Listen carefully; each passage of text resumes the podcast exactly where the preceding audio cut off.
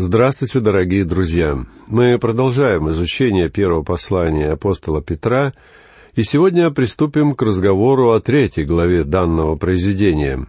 Во второй, третьей и четвертой главах этого послания апостол Петр говорит о страданиях Божьих детей, а также о страданиях Господа Иисуса Христа — в этих трех главах мы с вами познакомимся со всем тем, что страдания производят в жизни верующих. Изучая вторую главу, мы увидели, что страдания производят отделение. В третьей главе апостол Петр говорит своим читателям о том, что страдания верующего будут производить в его жизни надлежащее христианское поведение. И это поведение будет проявлять себя в двух основных сферах его жизни в его доме, а также в его церкви. Прочтем первый и второй стихи. Также и вы, жены, повинуйте своим мужьям, чтобы те из них, которые не покоряются слову, житием жен своих, без слова приобретаемы были, когда увидят ваше чистое, богобоязненное житие. Фраза «также и вы, жены» возвращает нас ко второй главе этого послания, в которой обсуждался вопрос об отделении верующего. Слово «житие» будет лучше перевести термином «поведение» или «поступки», потому что концепция отделения, а также поступки верующего неразрывным образом переплетены между собой пятой главе послания к Ефесинам мы также встречали обсуждение вопроса о положении женщины в доме. Однако апостол Петр представляет нам в этом послании совершенно иную ситуацию, нежели то, что Павел обсуждал в своем послании к Ефесинам. Апостол Павел вел разговор о взаимоотношениях между мужем и женой, когда оба они являются христианами и оба исполнены духом. Собственно, весь тот отрывок из пятой главы послания к Ефесинам начинался с наставления «исполняйтесь духом», как мы видим в восемнадцатом стихе. А что человек начинает делать, когда исполняется духом? Павел говорит женам в двадцать втором стихе. «Жены, повинуйтесь своим мужьям, как Господу». А в двадцать пятом стихе мужьям сказано – Мужья, любите своих жен, как и Христос возлюбил церковь и предал себя за нее. Апостол говорит здесь о христианской семье, в которой муж и жена являются исполненными духом верующими. И в этой семье царят такие взаимоотношения, когда муж любит свою жену и готов отдать за нее свою собственную жизнь. Дело в том, что в любой ситуации и в любых взаимоотношениях обязательно должны быть определены и распределены роли всех участников. Это необходимо ради обеспечения порядка. В семье такое право главенства отдано в руки мужей. Однако, когда жене сказано повиноваться, это вовсе не похоже на повиновение несмышленого младенца. Многие мужчины, когда они вступают в брак, почему-то воспринимают своих жен как неразумных детей, считая, что женщина должна повиноваться мужу так же, как должен повиноваться ребенок. Однако это отнюдь не так. Как мы уже говорили прежде, здесь идет речь о добровольном подчинении. Павел говорит женам, «Повинуйтесь своим мужьям. Они любят вас, и вам надлежит подчиниться им. На мой взгляд, значительно более удачный термин, который тоже несет в себе эту концепцию подчинения, но заключает гораздо более глубокий смысл, это слово «отвечать». Жена должна отвечать этому человеку. Если ее муж подходит к ней и обнимает ее со словами, что он любит ее более всего в жизни, она, несомненно, должна ответить ему словами любви. Во время моего пасторского служения мне доводилось встречаться с огромным числом молодых людей, которые просили меня соединить их узами брака. Я никогда не ставил перед собой цели поженить как можно больше людей. Более того, Каждый раз, делая это, я испытывал тревогу и волнение. Обычно я проводил с будущими молодоженами душепопечительские встречи, и сегодня мне хотелось бы кратко рассказать вам о тех принципах и истинах, о которых я пытался говорить со всеми этими молодыми парами. Итак, брак и семейная жизнь включают в себя три важных и неотъемлемых сферы. Первая сфера — это сфера физических взаимоотношений между супругами. И она, конечно же, очень важна. Но в современном обществе этому вопросу уделяется слишком большое внимание. Это поистине чудесно, когда у вас есть жена, которую вы можете обнять и выразить свою любовь к ней. Однако интимные взаимоотношения между двумя верующими супругами могут стать самым чудесным и прекрасным, что только есть в этом мире — по моему глубочайшему убеждению, только верующие в состоянии наслаждаться физической стороной семейных взаимоотношений во всей их полноте. И у меня нет ни малейшего сомнения в том, что физическая сторона этих взаимоотношений — это поистине чудесный дар от Бога. Позволю себе привести иллюстрацию из личного опыта. В самом начале нашей семейной жизни Моя жена полагала, что она не создана быть женой проповедника. Она выросла в небольшой церковной общине и всю жизнь наблюдала, как от жены пастора ожидается, что она будет выполнять в церкви множество различных функций. Будучи знакомы с одним проповедником, который обладал многолетним опытом душепопечительской работы, мы с женой высказали ему все наши опасения — ни я, ни моя жена никогда не забудем того, что он сказал нам тогда. А сказал он нам следующее. В моем служении мне приходится много ездить на всевозможные библейские конференции и встречи. И когда я возвращаюсь домой, мне нужен не помощник пастора, не музыкант и не руководитель хора. Еще меньше мне нужен президент миссионерского общества — мне хочется, чтобы меня встретила женщина, которая является моей женой, и которую я смогу обнять и любить. Так что физическая сторона взаимоотношений между супругами — это очень важная вещь. Вторая сфера, которая является неотъемлемой частью любого брака, это сфера интеллектуальных или психологических взаимоотношений, которая важна ничуть не менее первой. Дело в том, что просто прекрасно, когда муж и жена обладают общими интересами и с удовольствием делают что-то вместе. Во время одной из своих поездок в Палестину я познакомился с одной пожилой семейной парой. Эти муж и жена вставали рано по утру и вдвоем отправлялись на долгую прогулку, нередко возвращаясь только к позднему вечеру. Благодаря этому им удалось посетить такие места, которые даже не были включены в программу нашего тура. Им нравилось проводить время в обществе друг друга. И это поистине чудесно, когда между супругами существуют такие взаимоотношения. И совсем другое дело, когда интересы, желания и устремления супругов в корне противоположны — это, конечно же, не способствует формированию прочной основы для здоровых семейных взаимоотношений. Именно из-за того, что так много мужей и жен не имеют никаких общих интересов, сегодня появляется так много различных клубов и общественных организаций, где каждый из супругов может уединиться от общества другого и заняться тем, что ему так нравится. А это поистине печально. Третья сфера, являющаяся неотъемлемой частью здорового брака, это сфера духовных взаимоотношений.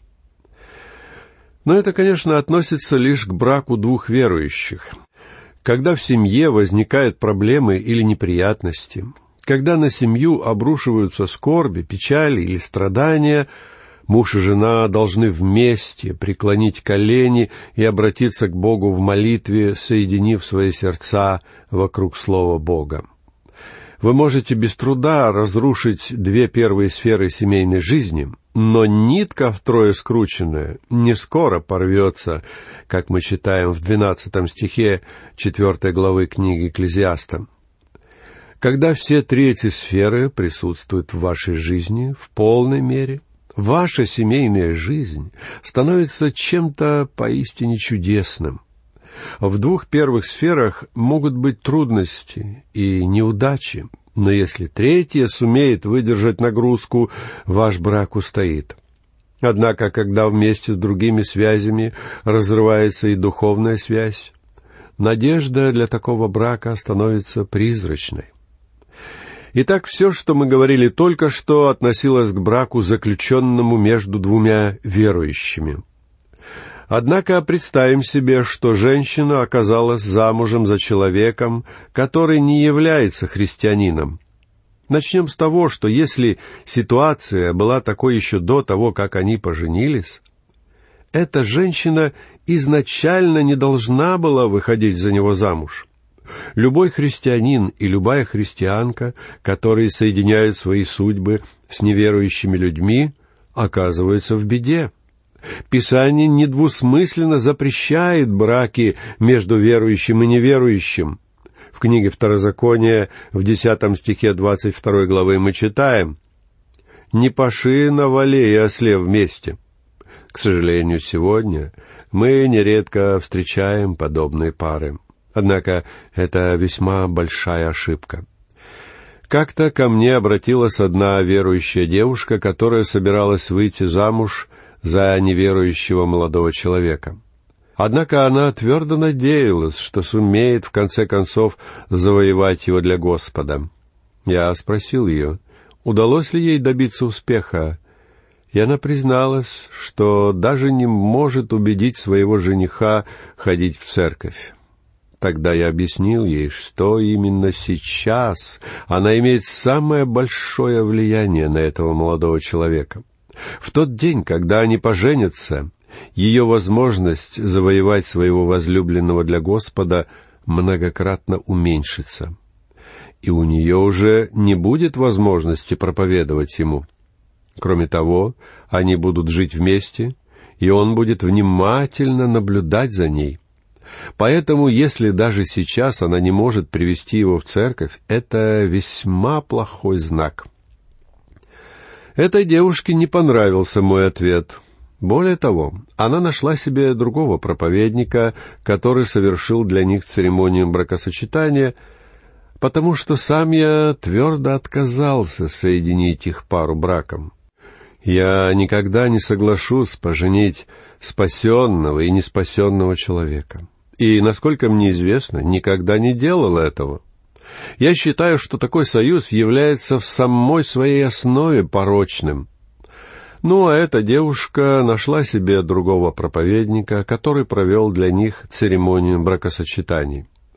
Однако через два года мы встретились с ней вновь, когда она пришла ко мне уже в слезах, потому что ее муж подал на развод — Однако для меня в этом не было ничего удивительного, ибо их союз двигался к подобному финалу еще до того, как эти двое официально стали супругами.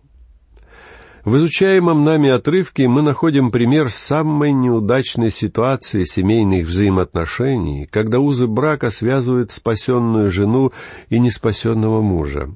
Очевидно, что в данном случае женщина стала христианкой уже после того, как вышла замуж. Следовало ли ей измениться после своего обращения? Следовало ли ей превратиться в ревностную проповедницу, читающую постоянные нотации своему супругу, чтобы заставить его принять Евангелие? Нет, она должна продолжать оставаться в том же самом положении, что и прежде, то есть продолжать подчиняться ему. Причем это является добровольным шагом с ее стороны, а вовсе не принуждением. Жена должна пребывать в этом положении добровольного подчинения, позволяя своему мужу, даже если он остается неспасенным, продолжать оставаться главой семьи. Но представим себе, что супруг хочет, чтобы его верующая жена посещала вместе с ним порочные ночные клубы и различные питейные заведения. Должна ли христианка делать этого? Я надеюсь, что даже наиболее радикально настроенные проповедники, которые говорят, что жена должна во всем подчиняться мужу, согласятся, что женщине не следует делать ничего подобного. Однако сегодня находятся люди, которые пытаются дать женщинам именно такой совет. Я знал одну такую женщину. Она была замужем за неспасенным человеком, который хотел, чтобы его жена ходила вместе с ним в различные увеселительные заведения сомнительного характера. Какой-то служитель уверил ее, что она обязана подчиняться мужу даже в этом. Но посещение подобных мест больно ранило ее христианские чувства. Она жила под постоянным гнетом вины. В конце концов, ситуация дошла до того, что врачи были вынуждены рекомендовать этой женщине психотерапевтическое лечение в клинике, потому что продолжать находиться под подобным гнетом она уже не могла. Слушая мои радиолекции, она поняла, что я придерживаюсь на этот счет кардинально противоположного мнения. Когда она пришла побеседовать со мной, я сказал ей, что не думаю, что Симон Петр требовал бы от нее чего-то подобного. Я сказал ей, что после ее обращения она должна была попытаться завоевать своего супруга и быть в подчинении у него, но как она поступила бы, если бы ее муж принуждал ее совершать преступление или стать соучастницей его преступления? Она ответила, что, конечно же, никто не стал бы требовать от нее такого подчинения. Позвольте мне сказать вам, что подчинение жены должно быть добровольным и сознательным. Бог едва ли одобрил бы ситуацию, когда женщина оказывается вовлечена в какую-то греховную или сомнительную деятельность, которая вредит ее свидетельству. Женщина-христианка должна вести особо безупречную жизнь перед лицом своего неспасенного мужа. В противном случае все ее проповеди не дадут ровным счетом никакого результата. Поэтому Петр говорит, что жизнь жен должна быть такой, чтобы те мужья, которые не покоряются слову, житием жен своих без слова приобретаемы были. Иными словами, верующая жена должна нести своему мужу проповедь без всяких слов, делая это своей чистой жизнью, которую она ведет перед ним и это не имеет ровным счетом никакого отношения к ее подчинению мужу. Петр говорит, что ваш супруг обязательно увидит, что вы изменились и хотите жить чистой и безупречной жизнью для Бога, стараясь больше не участвовать в делах этого мира. Именно таким должно быть ваше свидетельство, которое вы несете ему — еще одна женщина пришла ко мне с жалобой, что каждое воскресенье она силой приводит неспасенного мужа в церковь, надеясь, что он примет Христа. Но он не желает сделать требуемый шаг. Надо сказать, что она действительно являлась доминирующей личностью в их браке, так что могла силой привести его в церковь.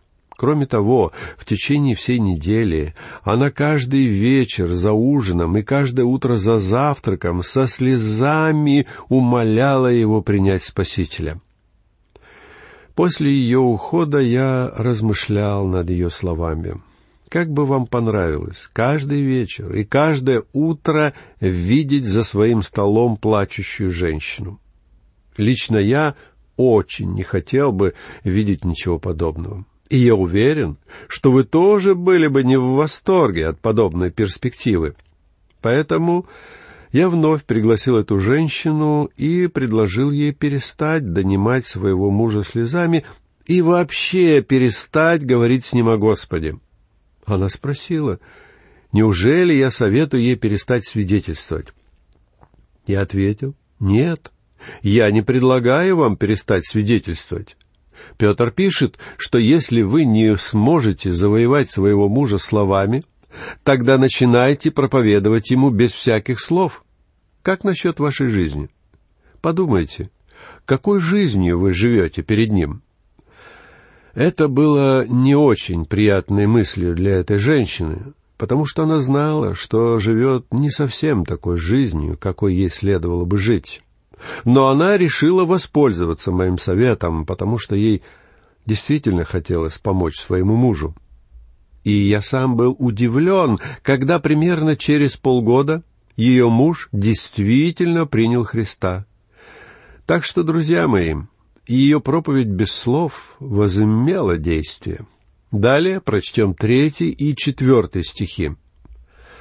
Да будет украшением вашим не внешнее плетение волос, не золотые уборы или нарядность в одежде, но сокровенный сердце человек в нетленной красоте кроткого и молчаливого духа, что драгоценно пред Богом. Очевидно, что этот стих вовсе не запрещает украшения. Если бы здесь запрещались вообще любые украшения – Тогда запрещалась бы и любая нарядная одежда. Более того, женщина обязана носить украшения, но это должны быть внутренние украшения, как проявление ее кроткого и тихого духа. В книге «Руфь» мы читаем историю о том, как однажды Ваос увидел на своем поле прекрасную мавитянку по имени Руфь. И в результате встречи с ней он полюбил ее. Но вы обратили внимание на одну подробность. Ваос услышал про внутренние качества этой женщины. Он услышал, что она обладает удивительным характером и полюбил ее как личность. Вот почему сегодня мы нуждаемся в большем внимании к внутренним украшениям. Именно это является самым важным. Давайте не будем забывать об этом. И на этой мысли я хочу закончить наше сегодняшнее общение, попрощаться с вами. Всего вам доброго, до новых встреч.